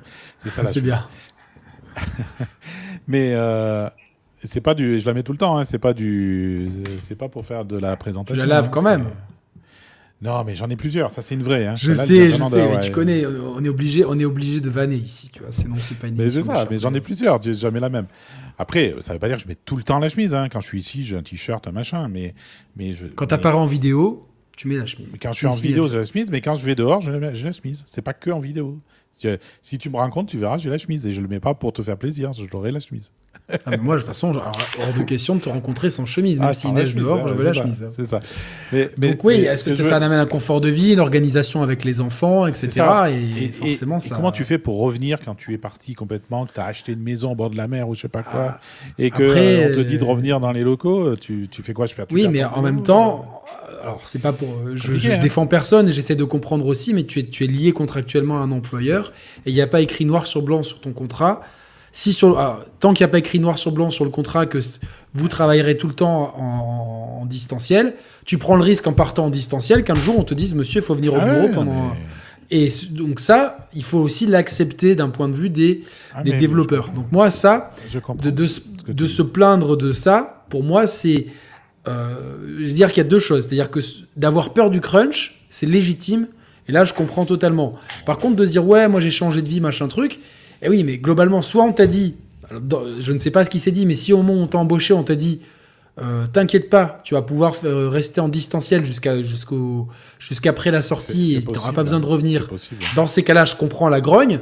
Si ça s'est fait un petit peu de façon chaotique depuis le Covid, comme ça s'est fait dans beaucoup de boîtes, hein, euh, moi je connais beaucoup de gens ben, le Covid les a poussés en télétravail et pour des raisons d'organisation, de, de, flexibilité et de compréhension de l'employeur, ben, ils sont restés en télétravail, ils viennent peut-être un jour en présentiel. Euh, voilà. Mais Après, l'argument qu'ils donnent est valide. Hein. L'argument oui, des leaks. valide. C'est le problème. Voilà, et je peux le comprendre. Il y en a déjà, il y en a déjà eu assez des leaks. Complètement. Et, c'est compréhensible le, aussi. le problème de la production, je le comprends pas parce que ça dépend des personnes. Il y a des personnes qui travaillent beaucoup mieux en étant euh, oui, oui. Mais moi, je travaille mieux chez moi, par exemple, quoi qu'il arrive. C'est ça. Et d'autres personnes qui travaillent beaucoup mieux qu'ils sont en commun. Et donc ça dépend. on ne fait pas de victimisation. Suleiman, on essaie de comprendre un peu tous les points de vue. C'est sûr que euh, une entreprise ayant une grosse culture du crunch comme Rockstar, je peux comprendre que les employés, ça leur fasse peur, forcément. Et on peut totalement être avec eux. Et on sera très attentif quand même à, euh, tiens, il y a Teclo qui habite à Aix. Mais si vous voulez vous rencontrer, des fois, hein, si les gens, n'hésitez pas. Hein, si vous habitez près de Aix ou quoi, faut pas hésiter. Teclo est très sympathique, donc faut, faut pas hésiter à vous mettre en contact. Si vous avez envie, bien entendu. Bah, je force à rien. Problème, hein. Moi, je sais pas. Ok, bah, écoute, pas de souci. Moi, je suis voilà. Sur, euh, le chat, Teclo, il pourrait essayer le Vision Pro, du coup. Tu pourras nous. nous... c'est vrai question. C'est lui qui posait la question au début.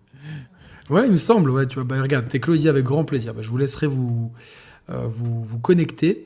Euh, du coup, ouais, non, après, bon, euh, on, est, on espère vraiment qu'il n'y aura pas de crunch. Sur, ces grandes productions-là, c'est vrai que bon, j'ai du mal à croire qu'il n'y aura pas de crunch et c'est un petit peu dommage quelque part. Sur... Il y aura du crunch. Hein.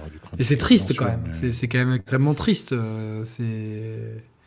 Enfin, moi, personnellement, j'en ai, fait, ai fait plein des jeux et quasiment il y a du crunch tout le temps. Hein, je sais, je sais, mais c'est quelque chose qu'on qu'on aimerait voir disparaître. Maintenant, Ce qui me fait peur dans la conjoncture actuelle, et c'est un peu la transition vers l'émission de dimanche, parce que dimanche, je serai avec Thibaut et Chrono, hein, qui est un journaliste bien connu du milieu. du coup, on, va parler de, de, justement de toutes ces vagues de licenciements, de l'avenir du jeu vidéo, et voir un petit peu si. je vais dire un truc que tu. Enfin, je comprends ce que tu dis et je, suis d'accord parce qu'effectivement, c'est pas forcément bien d'avoir du crunch. Mais je pense que pour le joueur, c'est mieux qu'il y ait du crunch. C'est paradoxal ce que je veux dire. Ce que je veux dire par là, c'est que la création d'un jeu, c'est un processus itératif. C'est pas un processus que tu, oui, je sais bien. tu peux planifier. Et euh, le fait qu'il y ait du crunch veut dire qu'il y a de la créativité. C'est-à-dire qu'un jeu qui a pas de crunch, il risque d'être pas du tout euh, intéressant parce qu'il va manquer cette, le petit truc qu'on a rajouté au dernier moment parce que ça donne un peu de, un peu de truc qui fait le, qui manquait quoi. Tu vois? Oui, mais après, est-ce que ça, on peut pas mieux le planifier Tu vois, est-ce qu'on peut pas ah, mieux planifier C'est super compliqué parce que c'est de la créativité. Je te dis, c'est le, le, fait que ce oui, soit Oui, oui, je sais, je sais, je sais, je sais. Je, peux bien comprendre ça, mais on peut comprendre aussi qu'il euh, y a un autre facteur, et c'est là où je voulais en venir, que dans le, dans le mood regarde, écoute mon raisonnement, je pense que tu seras. Euh, tu peux intervenir quand tu veux. Tu, tu, me lèves la main. Quand oui, on est bavard, hein, on est bavard. Oui, oui, oui. mais euh, c'est-à-dire que dans le mood actuel, où tout le monde euh, maintenant craint pour son travail dans cette industrie-là, tu vois, c'est un petit peu, bon, bah, c'est la crise. Je vais essayer de, me tenir à carreau. Et si on me demande, je vais, je vais pas dire non. Comme ça, je suis sûr, tu vois, de, de garder mon job. J'ai peur que, tu vois, la conjoncture actuelle des licenciements de masse puisse être euh, euh, une excuse pour pouvoir faire cruncher les gens. C'est un peu pessimiste, mais c'est pas non plus. Euh... Tu, sais, on fait pas cruncher les gens. C'est ce que je te dis. C'est qu'en fait, il n'y a pas une volonté de faire cruncher les gens. Il y a deux raisons pourquoi tu pourras un crunch. C'est que tu as un mauvais. Euh, euh, un mauvais. Comment on appelle ça Produceur. Et qui sait pas gérer son, son truc. Et les plannings et tout ça. Ça, c'est la première raison. Et la deuxième raison, c'est que tu as trop de créativité. C'est les deux raisons qui font que tu as du crunch. C'est pas une volonté de dire on va vous faire cruncher pour vous faire cruncher. Euh, et, je pense pas que et je pense pas qu'il faut le prendre dans ce, dans le sens euh, euh, pour vous punir on va vous faire cruncher. Ça n'existe pas ça. Non c'est pas pour vous punir mais c'est un peu profiter de la situation de se dire bon bah tu sais enfin ouais, les gens les gens ou même que les gens d'eux-mêmes tu vois ils se disent bon bah on va rien dire. Dès qu'on nous demande un truc on va rien dire. Et puis du coup comme on dit rien les gens tu sais c'est un peu un processus humain les gens, eh ben, ils s'habituent à ce qu'on reste plus tard au travail et après, ça devient un peu la norme, tu vois. Donc, euh, bon, après, euh, on, spécule de rien, on ne veut pas accuser Rockstar à oui, tort, on c'est sûr que et puis on ne sait pas, mais ils, ont sont dans plusieurs pays en plus, donc euh, il y a une petite partie qui va cruncher, les autres pas. évidemment, mais évidemment, on va suivre ça de très près et nous, on, on fait toujours très attention.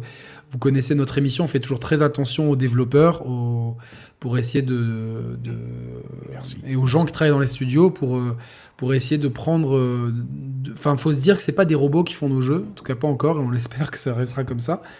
Et c'est des gens qui, qui ont des vies qui, qui, qui ont des, des, des humeurs des, euh, des, des aspirations et moi personnellement je préfère qu'on me dise GTA et, et repoussé de six mois et les gens qui travaillent dessus euh, peuvent garder leur, intégrité physique et morale et mentale euh, euh, pour, pouvoir tenir six mois de plus de, boulot, plutôt que d'avoir le jeu à temps et de me dire, ben, dans le lot, il y a, même si c'est que 100 personnes, tu vois, sur des milliers qui travaillent, 100 personnes qui sont détruites moralement, psychologiquement, qui ont vu leur vie de famille éclater.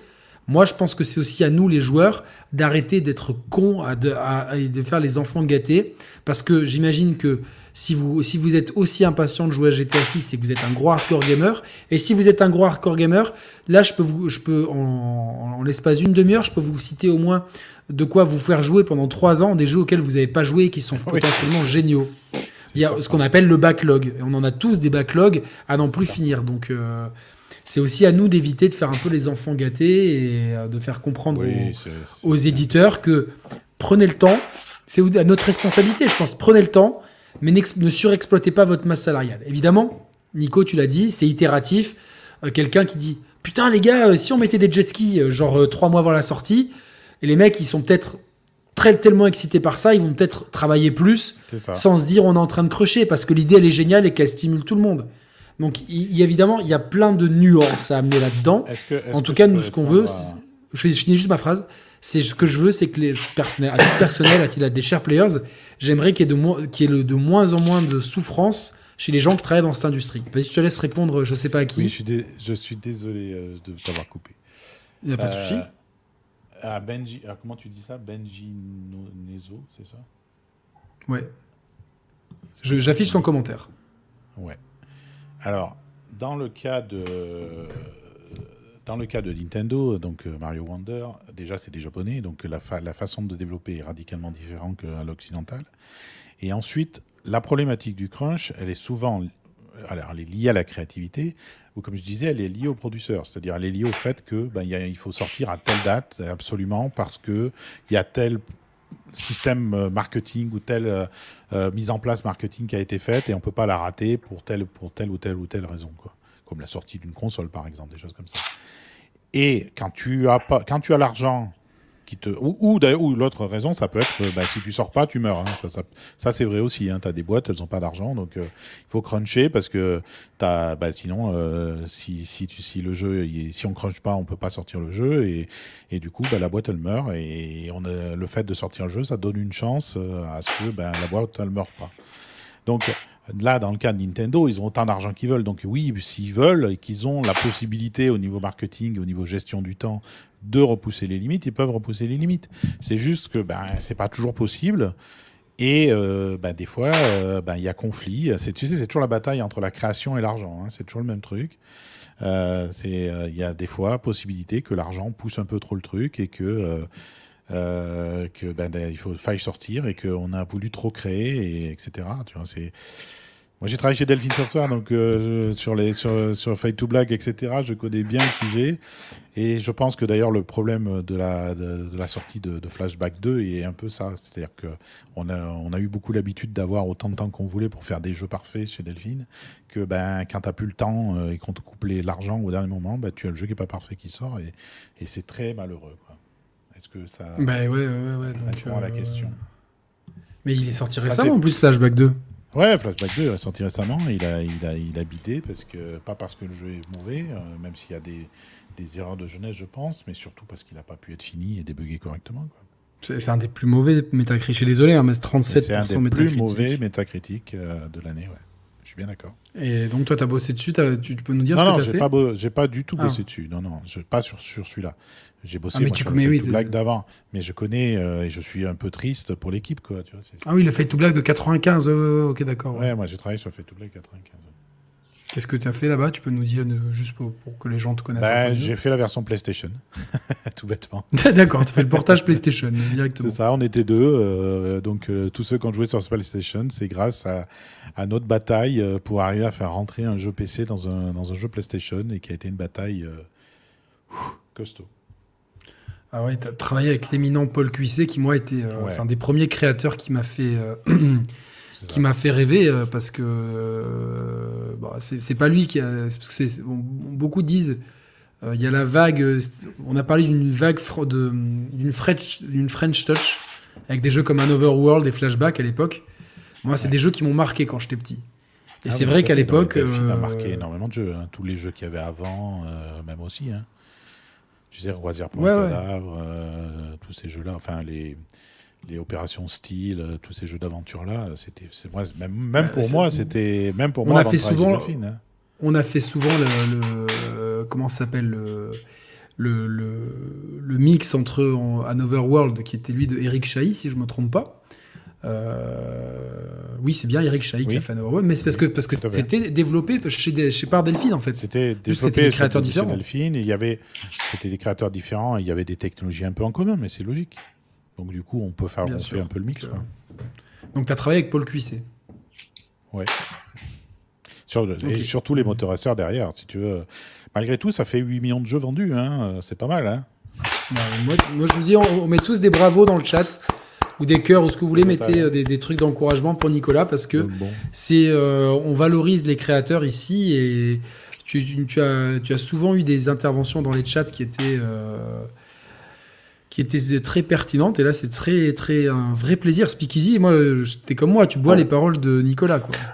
Ah ouais, c'est super intéressant d'écouter. C'est pour ça que je te disais que j'aurais beaucoup de choses à dire, parce que le problème, pour comprendre le jeu vidéo, il faudrait repartir du début, en fait de savoir pourquoi on en est là aujourd'hui. Tu vois, il y aurait, il y aurait toute une histoire à déballer. Et, ouais, ouais, ouais, non, mais c'est Après, je, je, je pense qu'on aura l'occasion de parler de ce sujet tout au long de, de l'année. Ah ouais, ouais, de toute façon, ça va revenir. Mais je te dis, oui, mais il y a, je vais... beaucoup, beaucoup de choses à expliquer. Quoi je, vais le réinviter, vous inquiétez pas. Je, le problème, c'est qu'on est constamment dans un flot de trucs. Euh, nous, on prévoit un peu les choses un peu last minute parce que parce que c'est ma façon de faire et c'est peut-être pas la mieux organisée. Je suis, bien occupé aussi. Hein. et il est bien occupé aussi. C'est pas facile de. Vous êtes nombreux à me demander lui, lui, lui, lui, lui, mais c'est souvent compliqué. C'est sûr qu'au jour le jour, moi, j'ai l'habitude de travailler avec avec Thibaut, euh, mais Mathieu, Mehdi, euh, Gags, et Mars, c'est les gens avec qui je travaille le plus en ce moment. Mais euh, voilà, et puis il y a des fois des trucs euh, qui qui s'y prêtent pas. C'est peut-être que si je fais une émission 100% Nintendo, peut-être que Nicolas, Nicolas ça l'intéresse pas. Voilà. je, peux, euh, je, peux, même, je peux même te teaser un truc. Je te, je te, je te le dis pas maintenant, je te le tease, d'accord? La prochaine ah. fois que tu m'invites, je vous l'expliquerai. Ok? La situation qu'on a aujourd'hui est en grande partie à cause de Sega. Avec la ah mais c'est alors là, c'est clairement là on est dans Alan Wake en fait. C'est Alan c'est Nicolas Wake 3. On remonte le fil du, du, du truc et le coupable c'est tu attends, tu vas me dire que le coupable c'est lui, il a Dreamcast? C'est ça. C'est excellent bouquin de, la Dreamcast. C'est incroyable. Après euh, oui, après il y a toujours des causes mais bon, je, je pense qu'il y a aussi des causes plus récentes qu'on peut expliquer. Ah non, non, il y, il y, a des causes récentes, mais la cause principale qui fait que tout le, le déroulé qu'on en arrive encore aujourd'hui, c'est à cause de Sega. ok, bah écoute, euh, très curieux. Sega a fait quelque chose de particulier qui a fait qu'on en est là aujourd'hui. Ah bah, tu nous développeras ça euh, prochainement, quoi. Je l'ai déjà expliqué dans d'autres lives, hein, donc euh, c'est pour ça que je vous le dis. Je te le dirai. Chez toi? Pas chez moi, non. Chez. Oh, J'en fais pas mal, en fait, des petits lives j'ai fait, euh, j'en ai fait chez euh, Max Pixelman, j'en ai fait. Ah, salut Landroche. Ouais, poteau euh, j'en ai fait, j'en ai fait. Bah, j'ai on a, on a commencé un truc pour développer sur PS1 par exemple. Donc on a fait un live sur MO5 par exemple aussi. j'ai fait des lives sur des petits, en fait souvent des petits trucs, hein, mais bon, c'est voilà. Bah écoute, c'était très intéressant. Il va falloir qu'on rende l'antenne. Euh, donc j'espère que ça vous, ça vous a plu, ce petit format. J'espère que vous, en tant qu'invité, ça, vous a, ça vous a plu aussi. Speakeasy, t'as passé un moment? Ouais, c'était sympa, ouais, c'est super, super moment. Merci à toi, en tout cas, merci, euh, c'est très très cool. Hein, de toute façon, euh, une fois par mois, je vous ai dit les, membres Patreon des paliers 2 et 3. Je vous les mets ici, comme ça vous voyez, il y a le lien dans le chat et dans le, la description. Euh, participeront à une émission avec, euh, avec moi. Donc c'est une contrepartie que j'offre euh, aux, abonnés qui soutiennent. Merci beaucoup. parce que la création, c'est quand même beaucoup de travail. Et, et voilà, donc voilà. Merci si vous avez passé un moment. C'est, ça me fait plaisir. voilà. On demande la vidéo YouTube. Nico, vous la, Nico la mettra en commentaire, la vidéo où tu parles de tout ça. Parce que les gens la demandent. De Sega. Oh oui, oui, c'est je peux vous la mettre en commentaire si vous voulez. Ouais, tu la mettras dans la commentaire. On peut, mettre, les, liens des vidéos dans les commentaires euh, Oui, si jamais ça, ça, ça n'apparaît pas, tu m'envoies un message privé, je le, je, le mettrai moi-même. Euh, S'il y en a qui veulent savoir plus sur le Vision Pro, vous pouvez aller voir la vidéo de euh, Gamer, euh, Gamergen, en fait, où j'ai fait une espèce. Enfin, j'ai fait. il est venu le tester chez moi directement, etc. D'accord, cool. Et, donc, on a même fait un live pour ceux qui payent, de, tu sais, comme là, ce que tu fais, en fait. Là, c'est gratuit. Un live, on avait fait un live avant. Non, non, mais je veux dire, ceux, ceux ah ils ont eu le live en direct, en fait, si tu veux. Ok. Et euh, il l'a gardé en, en, privé, et euh, après, a fait, on a fait une émission. C'est pareil, j'ai fait une émission sur la PS, le PSVR 2 aussi à l'époque. Voilà. Écoute. Et puis, tu vois, j'ai tout. j'ai le, Quest 3 là, avec euh, spécial envoyé à 20 kits de dev, etc. Je l'ai reçu 4 mois avant. Tu vois, tu posais des questions, est-ce que c'est bien le Quest 3 Moi, je te dis, vas-y, fonce. C'est bien le Quest oui, 3. C'est juste. Euh, en fait, c'est que euh, je, je foncerai bien, mais à chaque fois, à la, fin de chaque journée, je me dis. Mais à quel moment j'aurais eu le temps de le mettre? Oui, c'est ça. Je me dis non, bah, j'aurais pas eu le temps aujourd'hui, donc je mets pas ma 500 euh, plus les petits trucs à côté. Euh, a les jeux sont compatibles, hein, les Quest 2, si tu en as un Quest 2, tu peux. Oui, je sais, non, mais moi, je te dis, le jeu, honnêtement, le jeu en VR, me, ça me fatigue. C'est un truc qui me fatigue vraiment. J'ai envie de faire de, autre chose que de la VR. Mais on en reparlera en privé, parce que malheureusement, je dois filer. Je suis bavard. Non, mais moi aussi. C'est de, quand tu mets deux bavards ensemble, là, là si on avait le temps, jusqu'à 4 h du matin, euh, je faisais les spaghettis à côté et, et on parlait jusqu'à 4 h du matin. C'est ce que en je tout fais cas, d'habitude, moi, tu sais. Mais là, il à 5 h, genre. Ouais, bah, tu, sais pas à moi que tu vas dire ça, mais ce format, je le veux volontairement court. En tout cas, n'hésitez pas à mettre les petits pouces pour soutenir l'émission, un commentaire pour soutenir l'émission, vous abonner et soutenir la chaîne si vous le pouvez avec le Patreon. Speakeasy, je te remercie du fond du cœur. Euh, on reste de toute façon deux secondes euh, hors, euh, hors ligne. Une fois que c'est terminé, on restera deux secondes. Nicolas, merci pour toutes ces ces, excellentes informations et ces, très bonnes interventions. Moi, ça me fait plaisir en fait de partager. C'est ça qu'il faut. Je sais, je sais, es quelqu'un de qui partage beaucoup et qui, qui est très impliqué dans les communautés, dans les chats et tout. C'est toujours un plaisir. Euh, moi, c'est toujours, moi, je te dis, je mais la régalade que j'avais pris sur, alors, me concentrer, mais les vidéos sur le ray tracing sur la chaîne de Nicolas Perret, c'est, c'est technique, mais si vous aimez hein, creuser un peu le sujet, c'est Docteur Docteur JVTech parce que c'est pas Nicolas. Docteur J, donc euh, voilà, si quelqu'un, euh, alors Docteur écrit en toutes lettres. DR, DR. Ouais. Ouais, JV. JV TEK. Voilà, j'ai mis le nom. Donc n'hésitez pas à regarder, vous abonner et à regarder les vidéos. Merci à tous, je vous souhaite une très bonne soirée. Nous trois, on reste en ligne deux secondes. Euh, à dimanche soir pour la nouvelle émission. Salut à tous, ciao ciao, gros bisous.